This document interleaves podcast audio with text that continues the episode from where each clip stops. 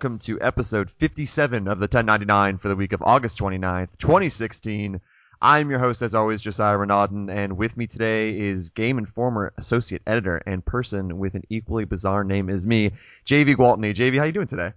I'm doing well. Do you really think it's equally bizarre? Okay, I think it, there's certain levels. So if there was going to be like a March Madness tournament for weird names in this industry, I would at least like to. I would like to think that both of us would make like Sweet 16.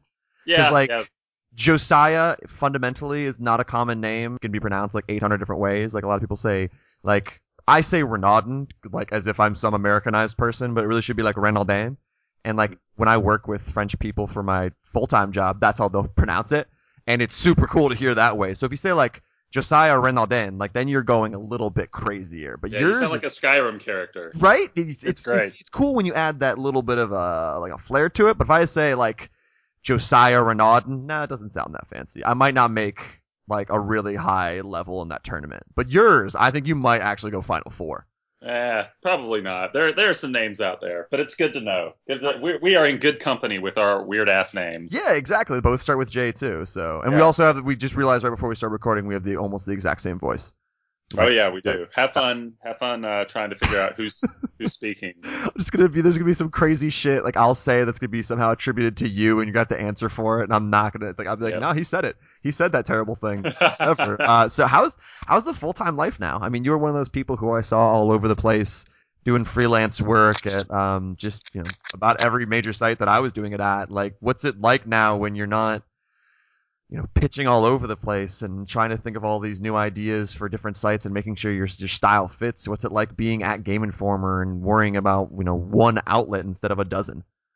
it's it's actually it's not as different as you would think it is because we still have to pitch everything like in meetings and whatnot. So anytime you see like a feature of mine go up on the website, or for example, in the last issue, I uh, I went and visited the studio that's uh, rebooting System Shock, and I went and talked to them because they're in East Vancouver, and I went to their little house and I talked to them and you know got the history on how this company started as uh, a small time developer whose bread and butter was re-releasing games that had been out of circulation for decades. Um, and I had to pitch that, and I had to, yeah, I had to, I had to pitch that to go do it. So really, um, I don't know. It's, it just doesn't seem as different as I thought it would be when I moved here. Like, obviously there, there are major differences. Like I have to go to an office every day Yeah. instead of working from home. Uh, and that was pretty weird initially. And I have a cubicle and there's like Wolfenstein stuff on it and it's really nerdy and, and, uh, yeah, it's, I don't know. It's not too different. Uh, I'd say like I'm still pitching and I'm still writing every day. I'm still writing weird stuff about video games. Sometimes my words are good. Sometimes they're bad. Hopefully there's someone around to fix, fix them when they're bad. Uh, so yeah, it's, it's not that different. what have you kind of found the pitching process at Game Informer to be like? Because you know, as a freelancer, you know, there's a lot of different standards and levels for what will be accepted at different places. Uh, there's some editors you get to a certain point with where they kind of trust a lot of what you do, and you can kind of pitch most things and get away with it. But then there's other times where you just get turned down a lot. Is there is it like a long conversation when you're pitching something? Do you get the majority of your stuff accepted, or is the majority of your stuff shut down? Uh, the majority of my stuff is accepted, uh, and pretty much uh, we talk about it in a group because nothing. It's rare that any idea I have gets shut down. It might get heavily modified because we pitch ideas as groups usually, uh, except for columns. When I do my column, the virtual life, I just talk about it with our features editor to make sure she's cool, Kim Wallace, to make sure she's cool with whatever I'm pitching and that the idea works for that column. But for like opinion pieces and sort of listicles, we all meet as a group and we talk about it. We pass the idea back and forth uh, until you know eventually there's a version where everyone or most people go, yeah, that'll work. I could see people clicking on that and reading that and it being a good read. Um, so it's pretty chill actually. Uh, it's basically like working if you're freelancing. It's basically like working with an editor that you've worked with for like a year or so and you're super comfortable with each other. But imagine that, but with like 10 people in the room and like those are all that editor. Uh, so yeah, it's, it's pretty relaxed. And this is kind of a hard question to answer, but what do you feel got you the job? And I guess the reason I ask that is because every time one of these you know, associate editor, any sort of full-time position at Game Informer, IGN, GameSpot, Polygon, anything like that opens up, it's just a flood. There's, you know, hundreds, if not thousands of people who have been just kind of chomping at the bit for an opportunity to finally do what maybe they want to do since they were in junior high. It's just, it's suddenly there. It's, it's no more freelance. It's finally like, oh, I get the benefits and you, get that notoriety of being a part of this, you know, big team. What do you think you kind of did before getting to Game Informer career wise that set you up for this, that made you stand out in stacks of resumes? Um, well, I was super fortunate that, uh, and this is advice I give to all freelancers in all fields. Uh, try to get your name out there under like reputable publications. When I say reputable, I don't mean to like you know, look down on like small blogs or something, but just like publications that people are familiar with. Uh, try to get your name with them as much as possible.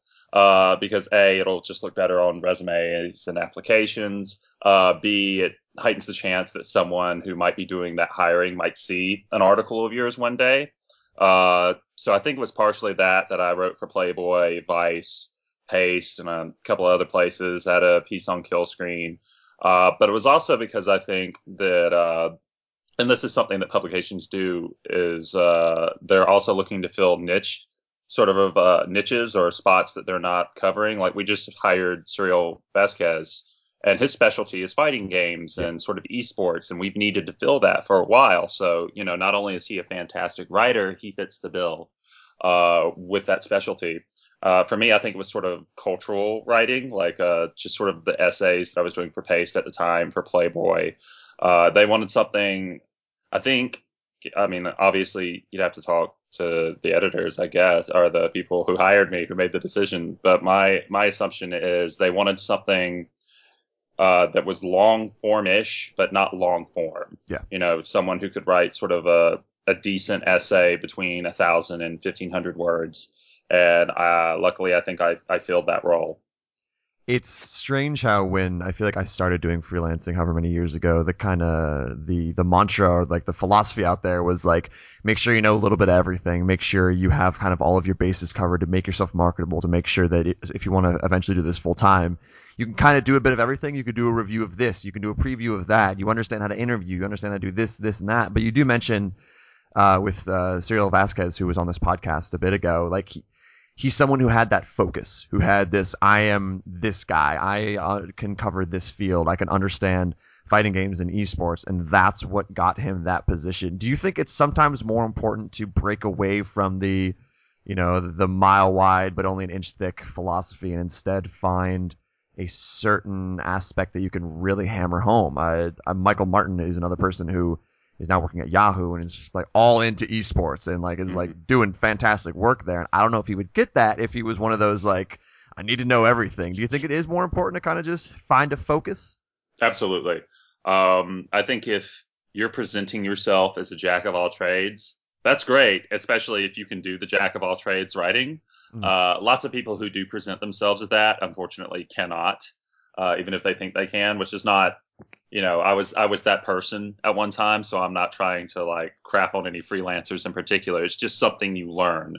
Um, but like, yeah, definitely, especially with esports in the context of esports, because any position that I've seen go up uh, at like Kotaku or Polygon or or whatever, it's been esports related because you know in the past couple of years, esports have become like a thing thing. Like it's on ESPN. Yeah. Uh, several freelancers that we both know write for ESPN about esports actually. Mm. Um, you know, it's just, it is definitely better, I think, to be specialized. Uh, to have something that can uh, that you can tout as yes, this is my specialty. That's not to say that like you know that's the only thing you should write about, but I think it's definitely better to have a specialty and also to be honest um, about what you can't write too. Yeah. Uh, especially if it saves you and your editor a good bit of time. Like you don't want to waste time, uh, you know, writing something you you you think maybe you can write, turning it into an editor and having them go, this is garbage. You have no idea what you're talking about.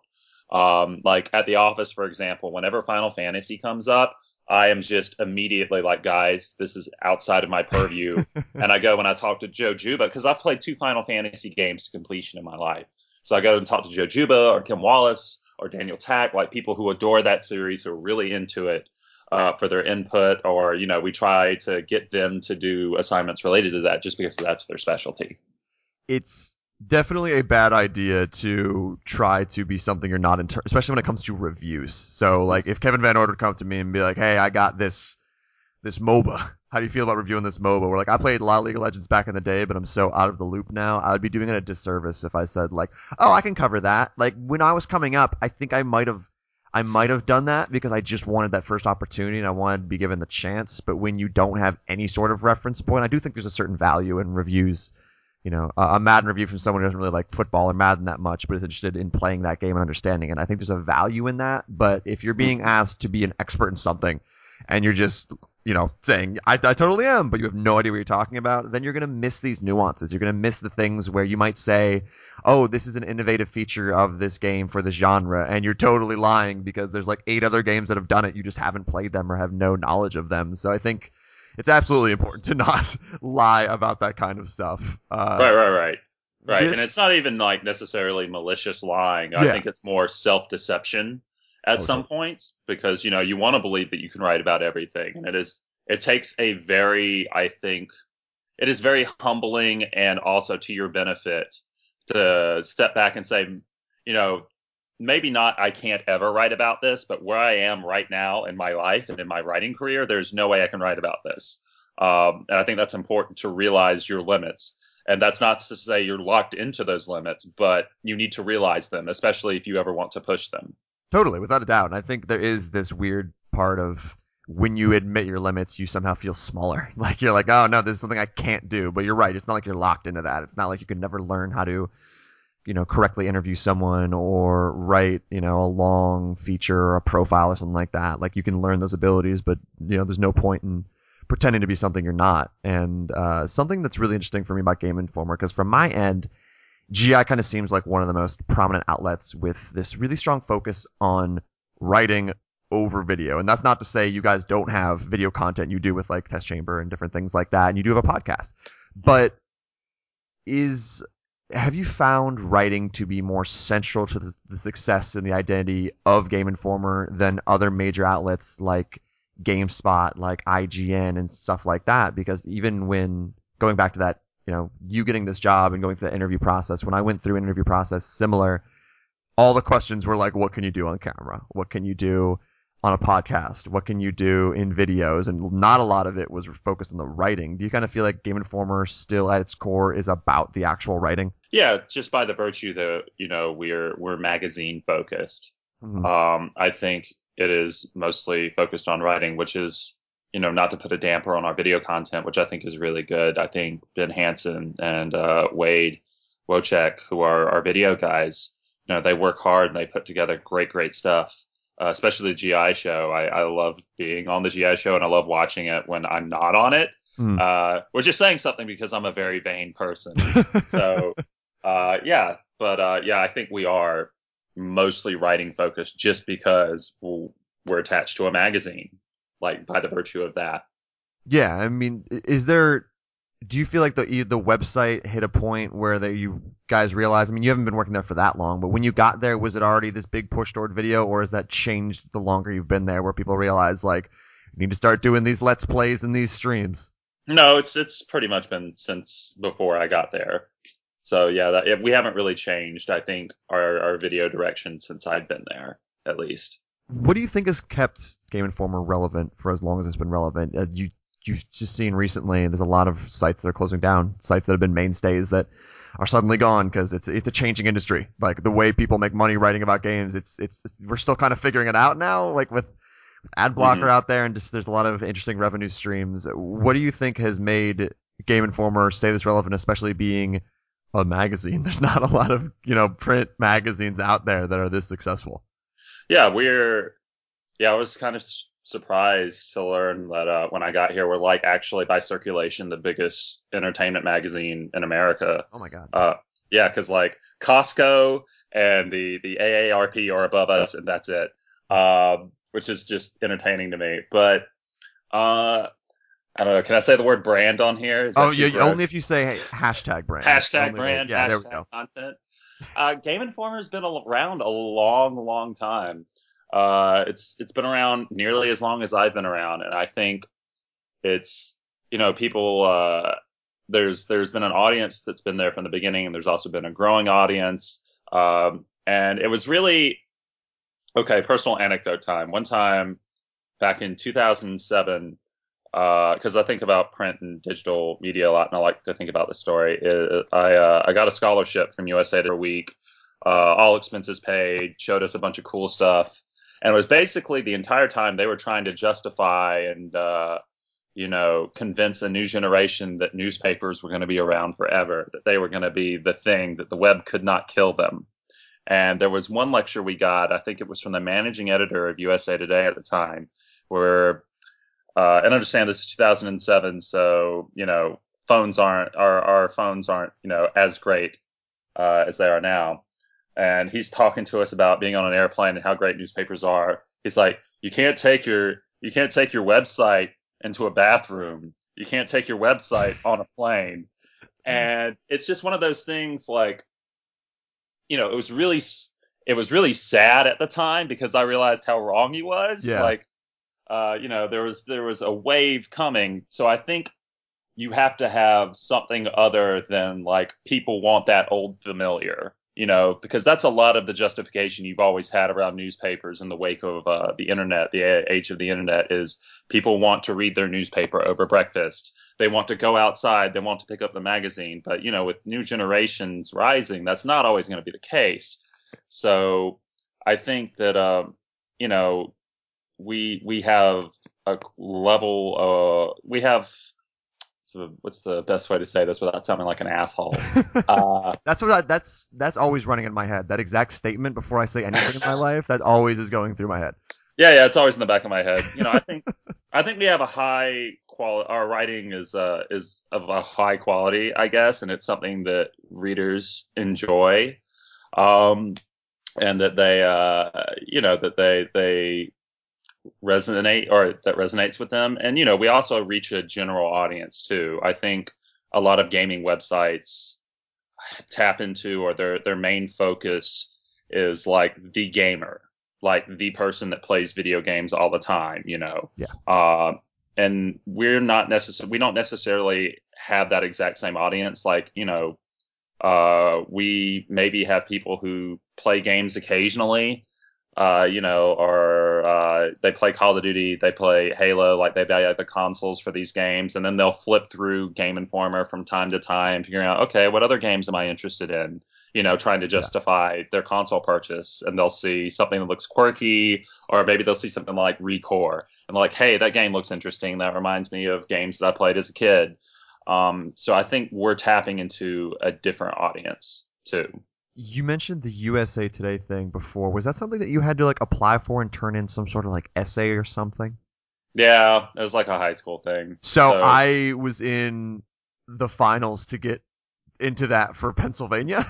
like when uh, you're mentioning that, I was like, I did that exact same thing. I don't remember the year, but man, that was weird when you brought that up. I'm like, I think I still somehow have this managing editor of USA Today's business card somewhere in my wallet. Weird. Uh, how different is it to write for print. I mean, we were just talking about uh, people love to just kind of open and flip open those Game Informers. I know I have stacks and stack back at my mom's house.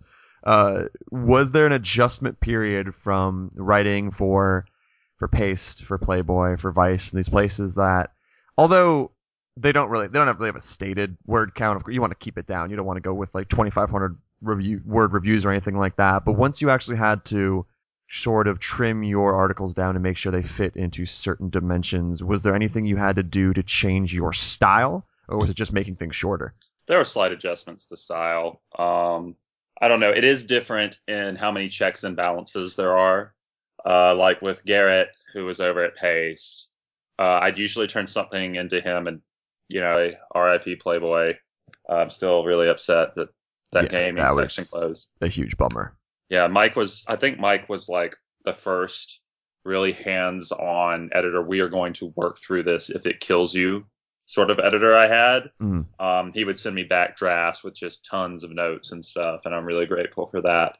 But uh, a Game Informer, we it's important. I think one of the best things is we have a team of editors who are always looking over each other's stuff. Like obviously we have like a reviews editor like Joe who oversees all the reviews, but also uh, before a review goes up, we have other people look over it too. Uh, so you know, there's just you are constantly being your writing is constantly being evaluated uh, by a team of people who have done this for years, and that was kind of intimidating when I joined, but it's I got used to it pretty quickly, and I think it's been for the better. So I wouldn't say that uh, you know there's been like any stylistic changes I've made that have made me uncomfortable or anything. I think my writing has gotten better. Yeah. Uh, so yeah. It is weird because there's a lot of different ways editors work. Where I've worked with editors where similar. I worked with Garrett for a bit, and like you do get that kind of like there's a couple edits, then it goes up, and then there's the people who um, it's a long back and forth. And I was mm-hmm. talking to John Davison recently, who's you know starting up Glixel, which seems like a really cool idea. And one thing Glixel thing that, is so cool. It's so cool. And one of the things I really like about the direction he's heading is uh, there's much more of this, this, emphasis, at least what he hopes to do, is to you know the people who go through Glixel, whether it's freelance or full time, come out much better writers because they have this this Rolling Stone back backbone with people who don't write about games but have this really interesting editing experience and this I mean experience overall in just writing.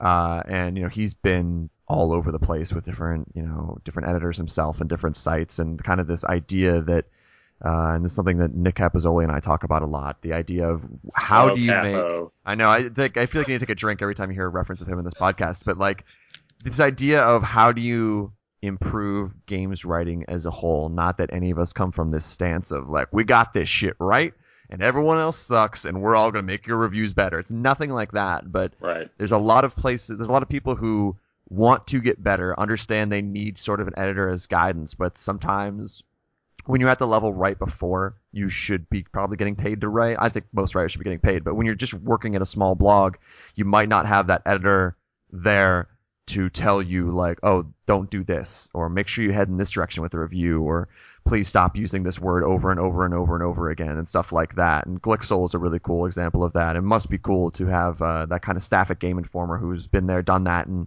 are able to look at your writing in a way that another editor hasn't before and is able to point out the things where it's like, you're a really great writer, but consider doing this, consider doing that. I had a roommate who um, is like a really, really good editor and was an English major, and he would have that thing where like he would take what I write and look at it and be like, all right, cut out like 30% of this, it'll be way better. But at the time, I'm like, what? Like, what are you talking about? But like, yeah, you cut out 30% and it looks way better. So uh, the editor situation is very bizarre in games writing, but if you find that person or that team to help you do it, it's kind of amazing the strides you can make in such a short span of time.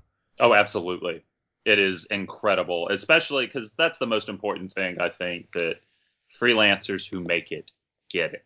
Uh, I think it's important to understand two things if you're going to do well as a freelancer is there is a bullshit game you have to play where um, you basically you know, you need to keep up with all the trends. You need to stay in touch with editors. You need to befriend editors and become comfortable with all the publications and this and that. Uh, and also you need to be open to criticism. You do not need to be like, there are okay times to be precious about your writing. If you like feel like, okay, this is a point I am making. And if like you remove this, you remove the heart of the essay. But the majority of the time I found it's better to be open to what your editors are saying about your writing. Uh, you'll save yourself a lot of grief, uh, and you'll become a better writer in the wrong in the long run. Uh, because most of the time, I think writers who give up after they get like not harsh, but like uh, a lot of uh, correction or edits from a from an editor, is they immediately think, "Wow, my writing is terrible." Yes. But you know that's not necessarily it edits don't mean okay this is garbage edits can mean any number of things like a, there's a better way to say this. B, you need to adjust this for our readership because our readership is, you know, readership's going to vary from site to site. Um, you know, C, uh, you know, we need to shorten this. You're, you know, you're going on too long. You're devoting three sentences to what could be one sentence. Mm. Um, you know, none of that means you are a garbage writer by by any means. But I think lots of newbie freelancers just sort of unfortunately embrace that. They sort of internalize that, and you know, it, that's not what it means. One of the most important skills you can learn is the, the skill of actually being able to take edits, uh, yeah. no matter you know how harsh they are. I know there's uh, you probably got a bit of this too when you were freelancing, and maybe even now, where there's people who ask like, "Oh, how do I, how do I get your job or a job like yours?" And they'll ask for like, "Hey, can you can you look at something I wrote? Can you give me edits? Can you give me advice?" And a lot of times I'm like, "Do you really want me to look at this and give you edits?" Because like, of course I will do it, and I like to help people, but they're, you know, I'm I consider myself a pretty thorough editor. Like I will go through and say like, you know, I'll, I'll make the red marks everywhere. Uh, and there's definitely been times where after I've edited someone's like you know review or something like that, I don't really hear back.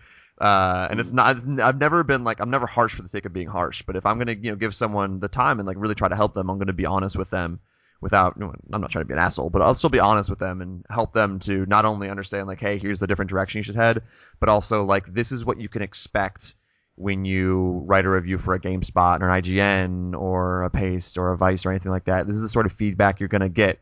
And um, when you're at a, there's a certain time in your writing career where you might be very precious about your writing. You might have kind of a thin skin just for edits that are coming back, but you gotta you gotta get a little bit tougher in that way. You gotta understand that, like you said, like most of those edits, it's almost always for the best.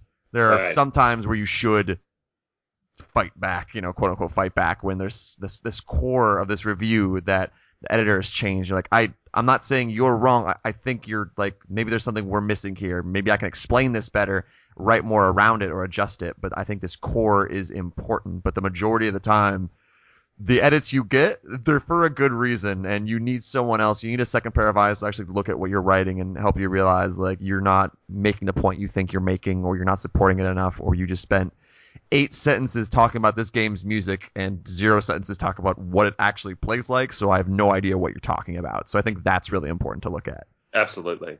when it comes to previewing games, I mean, one of the things I feel like Game Informer is no, most known for is you guys get these awesome cover stories. Uh, you get these great, you know, hey, guess what? This game exists, or this game that you saw before. Here's kind of an in-depth look at it. Uh, and but pre- game previews in general um, are a weird thing for me. We were talking about this a little bit off air before we started, where uh, I remember when I went to E3. You know, you, when you're playing a game for a preview, very often there's like the person who made it or a person of this the, who is on the publishing team or something like that is kind of over your shoulder and they're almost guiding you through it. And in that way, even with like preview materials and review materials, they're trying to craft a narrative or craft a feeling for you before you really get to form your own opinion. Um, and I understand why they do that. As someone who is now a part of, you know, making a game, I would love to stand right next to a reviewer and be like, here's how you should feel during this. Here's why this game is great and all that stuff. But That's not, you know, they need to independently form their own opinions. And I think a lot of preview cover, uh, coverage kind of gets skewed because of that message crafting. I mean, when you guys go to a studio, um, how do you separate that? How do you separate what they're trying to push from what you see, and how do you kind of understand, like, okay, this is early, this is, you know, sometimes over a year before this thing's coming out. Like, what can I note about the quality of what I'm seeing and understand, like, okay, this is going to definitely change because it's an early preview, or I think this is a fundamental thing that might be bad about the game and it's worth noting, even though there's still a lot of time for them to fix it. I don't know. It was really interesting my first studio trip uh, because I'd always sort of written previews, uh, you know, from the stance of okay, the few times I had written previews before I joined Game Informer because I actually didn't go to any conferences before I got the job. Oh, really? Yeah, it's really weird. I was like, okay, I really understand how I got this job, but sure, let's do that. um, uh, that has changed now. Yeah. Uh, yeah.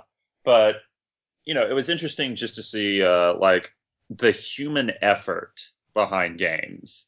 Uh, because up until that point, we I'd sort of had a taste with that by watching like sort of documentaries like indie, you know, indie game the movie, and you see like, oh, these three or four guys working on something, but to like walk into an AA studio and see like countless people, sometimes into the hundreds, working on a game is just sort of mind-boggling.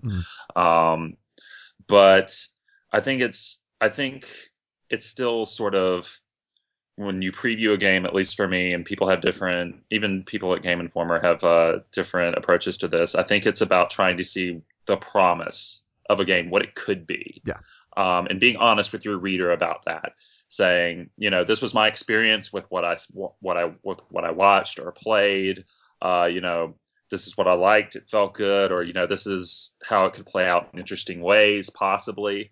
Um, and just and just be honest about that. I don't necessarily think it's useful uh, for a game, especially for a game that's like a year out, to just be a laundry list of bugs and other bullshit that you you know had to put up with while you were watching a game or playing a game because you know it's a year out. It's mm. it's an alpha or whatever uh, hopefully they'll have time to iron out those issues. So I think it's more important to pro- to focus on the promise of a game. What is this game doing that is interesting?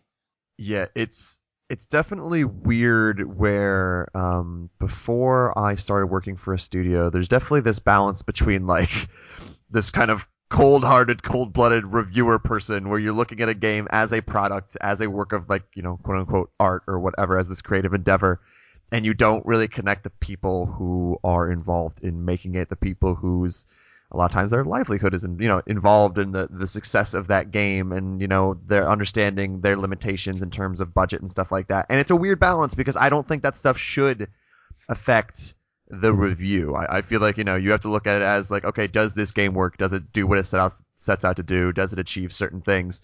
Uh, but there again there's this balance like you mentioned where there's all these people that are surrounding this, and sometimes well over 100 with Assassin's Creed. It's like 8 billion people uh, making these games and all that stuff that goes into it. And sometimes you wonder how the hell does a game actually come out to begin with, with all the different machinations involved and all the different people working toward that. So I would assume that when you are going to these studios, like it has to be just kind of eye opening to see what's all happening there. Do you have um was there a specific studio visit that really stuck out for you for a specific game that you're allowed to talk about? I mean, in a in a very general sort of way, I I enjoyed my trip to uh to the coalition mm. in Vancouver.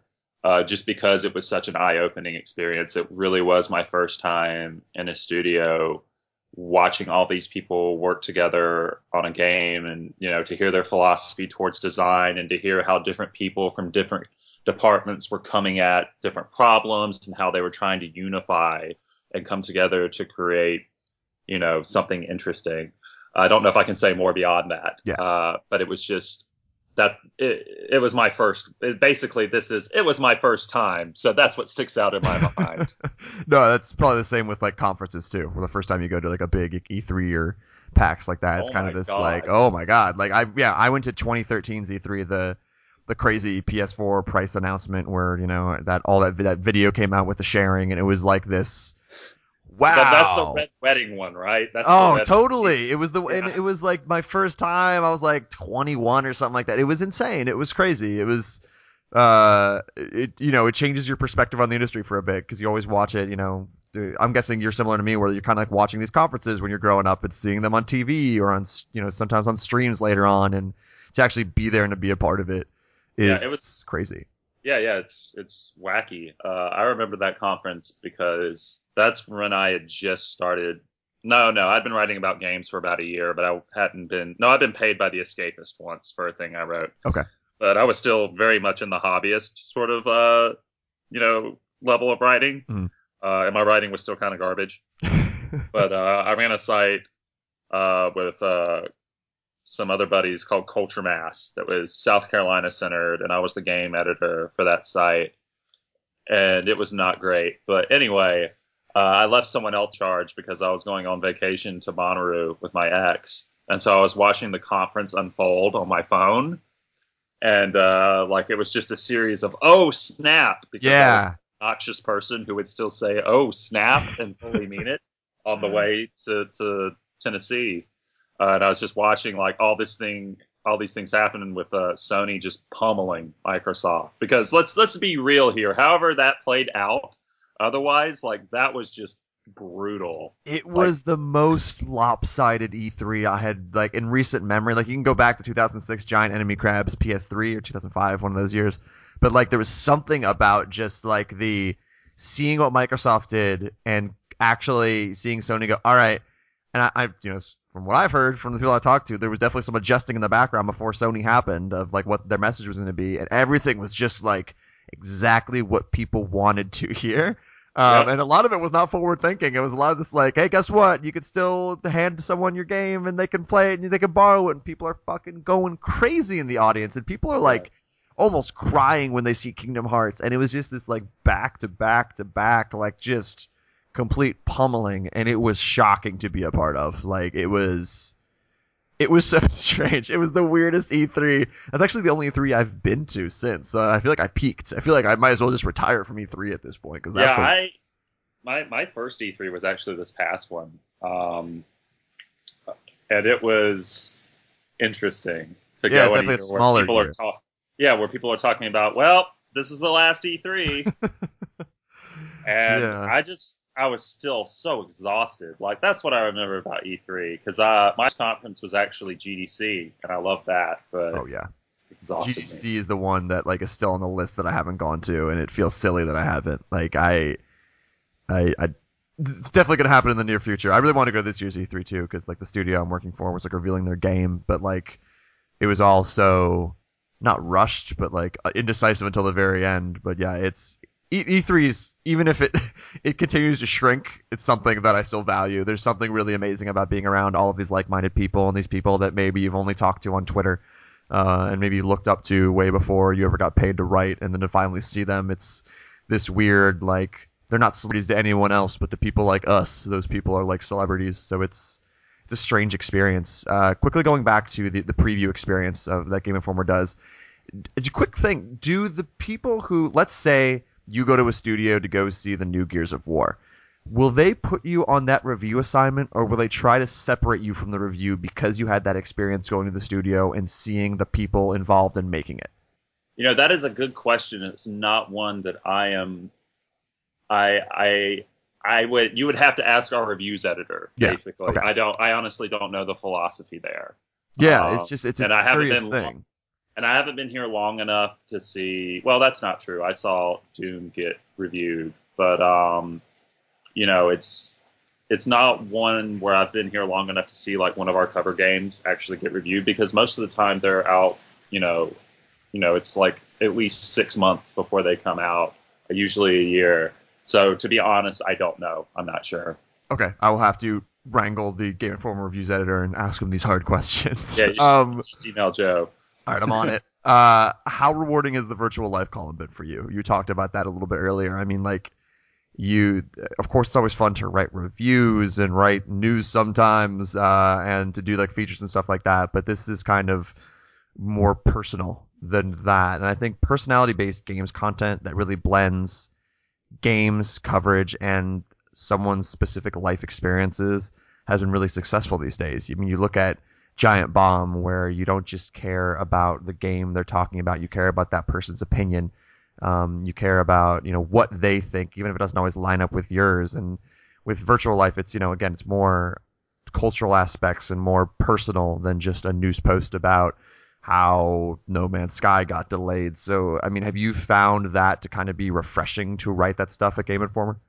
Absolutely. Um, it's it's interesting because that was my bread and butter when I was a freelancer. Yeah. Uh, outside of the listicle bread and butter, but like when when I would pitch stuff and I would you know I want to write this, it'd usually be Mike or Garrett, and they'd say, yeah, go ahead and write this, uh, and I'd spend like a couple of days working on an essay, hopefully heartfelt, something that I really believed in, and, and turn it in. And that was one of the really big reasons I loved Paste was I I watched Austin Walker come through and he wrote those sorts of essays. Uh, you know, Jenn Frank, who is like responsible for me trying my hand at that kind of writing. Yeah. Actually, right before before I took the job at Game Informer, became the assistant editor at Paste, and we got to work together on a couple of pieces, and that was like absolutely mind blowing and fantastic because Jenn's a fantastic editor. Uh, but it's interesting that I have this space at Game Informer to just write what I actually like. Not to say that like anything else.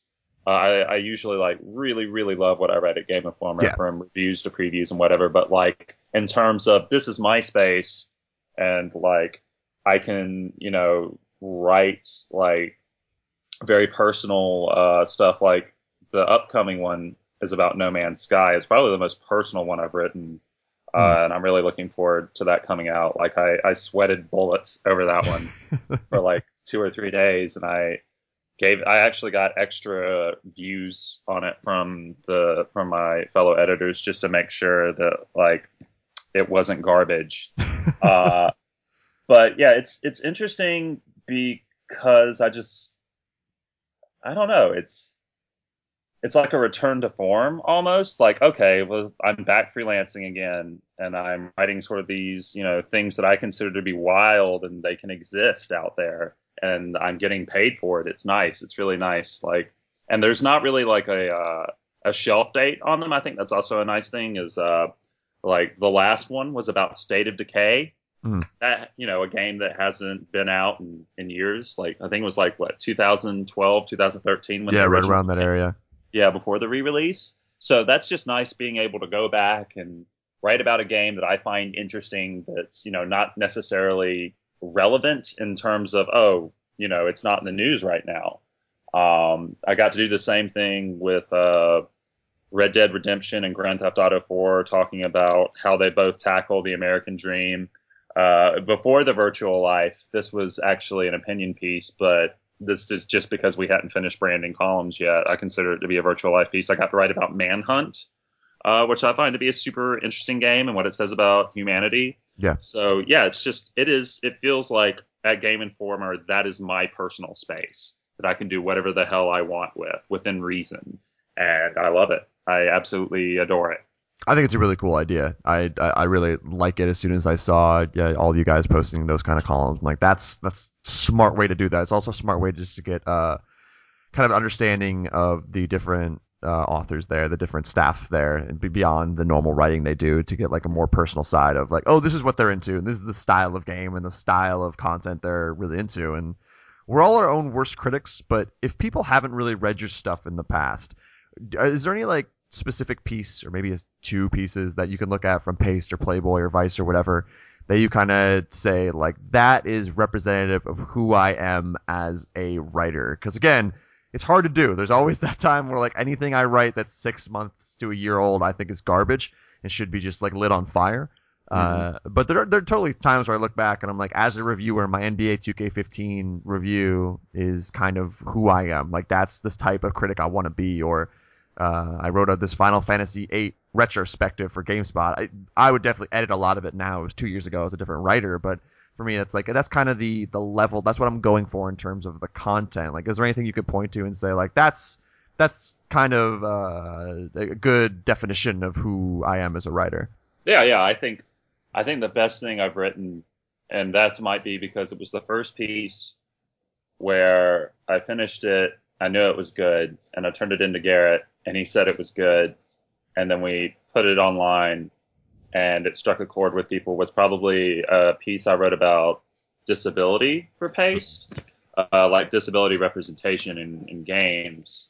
Let's see, what was the name of it? Uh, Day in the Life, Disability and Rep- Representation in Video Games. That's one of them. Like, I think that's like when I was really coming into my writing and I had finally like understood who I was as a writer and who I wanted to be yeah. and how to try and bridge, uh, you know, that gap uh, I also, while Playboy Gaming was around, Mike, who just was letting crazy things happen, let me get away with a column about text adventures called Word Games that I actually, there's like seven or eight uh, entries there.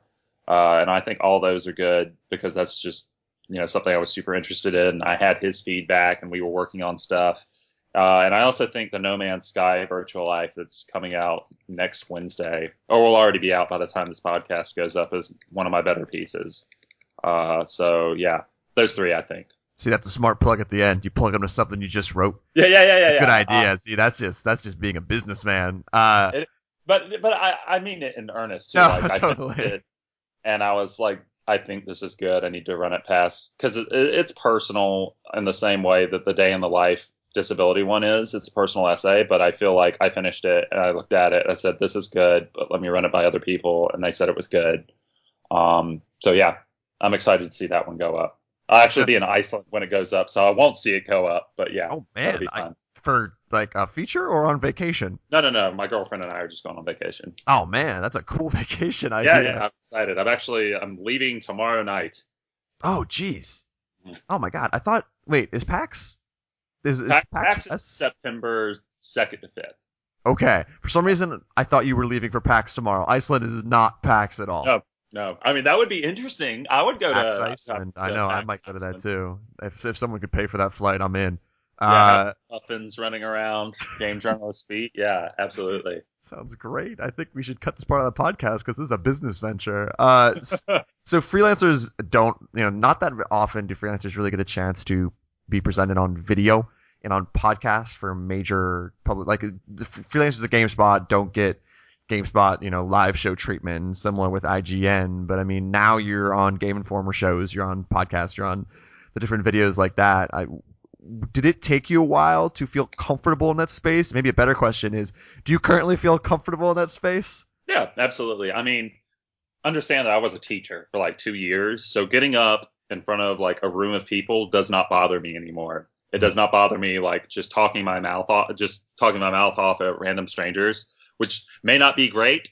Uh, you know, there there are good and bad things about that, but the hardest thing I think um, is figuring out who you are on camera. Uh, because there's definitely everyone at Game Informer has a personality and they sort of exaggerate that personality on camera uh, for entertainment purposes. Yeah.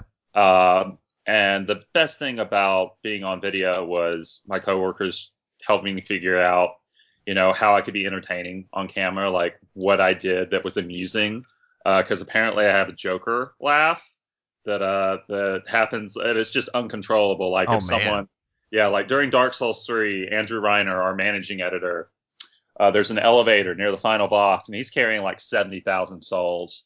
Uh, and he just accidentally, the elevator had already ascended to the top level, Hmm. and so he just accidentally, without hitting the switch, uh, just plunged down and lost all his souls. Of course, there's no way to go get them because they're Yeah. at the bottom of the shaft. Uh, and I just lost it. Like I was crying, and like they spent like the next five minutes drawing attention to this, and so, you know, that's something. Uh, they always make fun of my name on camera, and I sort of go along with it. Like uh, one of the first things former editor Tim Turi said uh, was like when we were doing uh, that terrible a test, not a test chamber, a replay of that terrible Obi Wan uh, game for the Oh. Xbox. oh yeah. It was really bad. I didn't realize how bad it was until we did the replay of it. I was like, oh, J.V. Gwaltney, whose name sounds like he is a George Lucas character. so it's just stuff like that, and you learn how to to interact with uh, your coworkers and you know their personalities on camera. Uh, like Dan, Daniel Tack, the PC editor, and I, we have a good rhythm that we've established. Uh, we just go back and forth, and you know, uh, our our viewers who watch replay like they like certain crew buildups like during uh, the episodes and usually uh, it's me kyle andrew reiner and daniel tack uh, when i'm on and like the the jokes just come out and they're one after another and it's great it's really really fun and it's this sense of community and teamwork uh, and i like being part of stuff like that so it never really was a struggle i'd say uh, it just wasn't that big of a deal for me at all. And I'd also don't mind being the butt of a joke or being embarrassed or anything. So, you know, That might be the most important part, being able to actually take that and not get like offended on things where it's like, no, it's just a joke. Like we're just, you know, we're goofing around, just having yeah, fun. yeah, here. it was, it was interesting because our video producer, Ben Hanson, uh, actually like apologized to me a couple of weeks back for something on the podcast. And I was like, Ben, it's, it's fine. I know we're goofing around. I know it's fine. He's like, okay, just making sure because he's a really nice guy and he's just checking in, making sure. Uh, Yeah. he's a good host and a good interviewer too. So, most important question out of all these questions, and probably the last question: What is the goofiest pronunciation of your name that you've heard? Oh God. Uh, people have a habit occasionally of sticking an R in there. Oh, I- So I get Jarvey occasionally, and I'm just always flabbergasted. Like, just really? Like, there's always those ones people start adding like- letters. Like you're like, well, Yeah. I was called um the other day Jehoshaphat Renaud, and like didn't Whatever. even That sounds know. amazing. Embrace like, that. I, I see, but there's a moment where I'm like, maybe I am Joseph Renaud. like that's a fucking good one. Uh, but yeah, it's like I've had Javi, Hobby. Hobby's understandable because I got that in the South a lot because of Braves pitcher Javy Lopez, and my, that was just that pronunciation was what most people were familiar with. Uh, but yeah, Javi and Javi seem to be the most uh, the the ones I get the most. But Jarvie, I still get like once a year, maybe from a new person, and it's fascinating. I'm always just shocked. Like how how did you do this? How did Yeah. you screw this up so badly? I'm I'm not even mad. I'm just amazed. I I usually don't get mad, um, but there's this uh, client that I've worked with in the past for a different job, and uh, she in all emails would call me Josh, and then in like person and over calls would call me Josh, and for some reason that's the one that really like pisses me off because it's like that's just lazy. Like you Yeah. just saw a J, and then you like auto filled it out in your head, and then you stopped. So in every single like subsequent email and these chains we'd have about business, it would be like. I would change my signature, so it'd start out regular, and then I would bold my name in my signature, just my first name, and then I would bold it and underline, and I would bold, underline, and increase the font, and by the end it was like giant pink Josiah with like bold and underline and like italicized, and then within like the last email, she's like, "Oh, thanks, Josiah." I'm like, got it.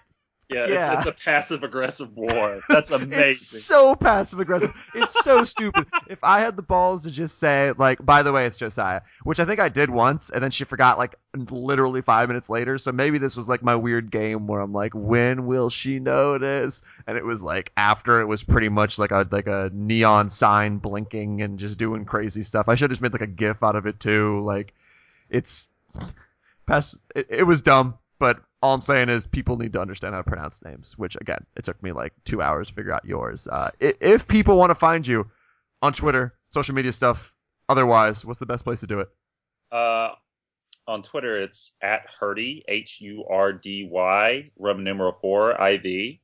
Uh, and then my emails and my in my Twitter feed. If for some reason you want to get in contact with me, Just in case. I yeah. guess. Yeah, Great. Well, thank you so much for. We've been trying to set this up for like a long time, but it's so hard. yeah. This is like ever. month four or something. I I found a document um because I always like kind of write out talking points and it was like dated like three or four months ago and I was like oh I forgot I had all these questions already written out for you so now there's two different documents with your name on them so you should feel very important you have like a lot of real estate on my computer right now Ah, uh, yes. but yeah we'll definitely do this again sometime I want to hear how Iceland goes yeah, um, yeah. I'll I'll be sure to be posting things about that. yeah social I'm I'm sure. looking forward to uh, reading your next virtual life column, which will be out by the time this goes live. So I am yeah looking forward to that, and looking forward to hopefully eventually seeing you at a conference. Like I I need to go to one. I don't know which one to go to, but stuff is in the works. Eventually I'll figure this out. So thanks Yeah. again, and uh, thanks everyone for listening. Hopefully tune back in for the next episode of the 1099.